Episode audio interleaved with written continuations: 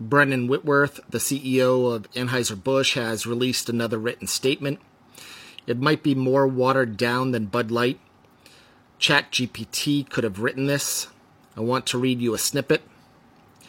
My time serving this country taught me the importance of accountability and the values upon which America was founded: freedom, hard work, and respect for one another.